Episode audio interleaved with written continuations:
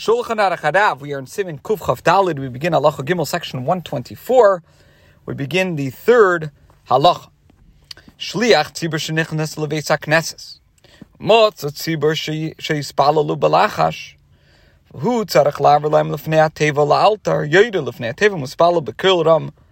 But latzibur ve'in tzarech lach so tzpal balachash. La'achede moitzi la'atzmi le'kolshkin if a shliach tzibur enters a synagogue and finds that the people there had already recited the whispered Shemana Esrei, and he must recite the congregational prayer immediately, he should assume his position, and the words literally Yedil Lefnei mean he should descend before the ark, as explained in section 90, because in ancient times there was a, depression, literally. Um, and they would actually literally descend before the ark where the Sheikh Tzibur stood.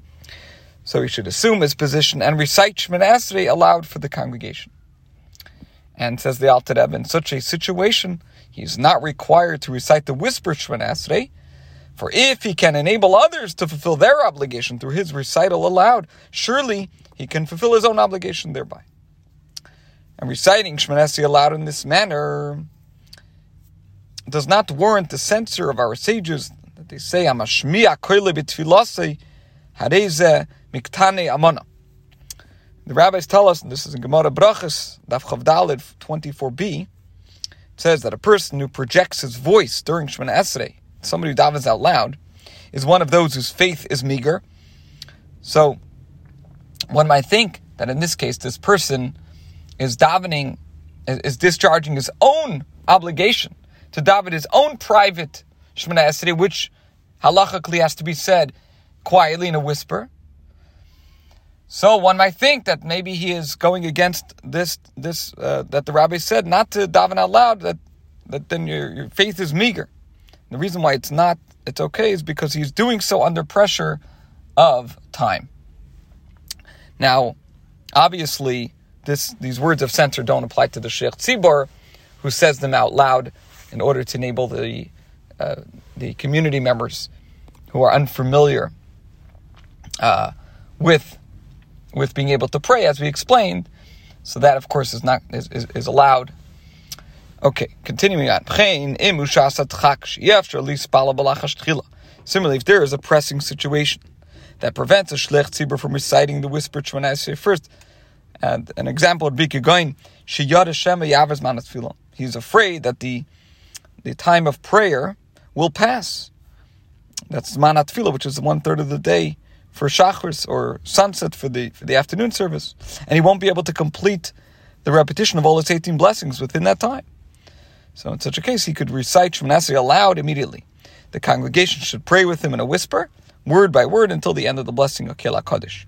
Now, it is desirable that there be at least one person to respond Amen to the blessings of the Sheikh Tzibur, provided that he will have the opportunity to recite Shmonesi afterwards, or he has already recited it. In other words, ideally, the Sheikh Tzibur should continue reciting Shmonesi aloud, and, and, at least one other congregant should respond to the blessings. If there is no one to recite Amen, common practice is that after reciting the third blessing aloud, the Sheikh Tzibur and the congregation continue reciting the Shemana Esrei in a whisper. Okay. Halacha dalid for kahol sheis bala balacha shchulin bekim atfila. Alpha became jeder shech sibel lefnei ateva. V'yachsa atfila b'koram kedei lekayim tkanis chachamim. K'shtignu chamim shachsa shech sibel atfila.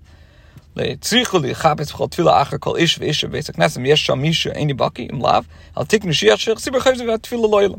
שם יהיה פעם אחת בבית הכנסת מי שאיני בקי ויציינו, אשר ציבר ידי חבסי. After congregants who are all knowledgeable with regard to prayer have recited Shemana in a whisper, the Sheikh should nevertheless lead them um, and repeat it aloud in order to fulfill the ordinance of our sages, the Takanas Chacham.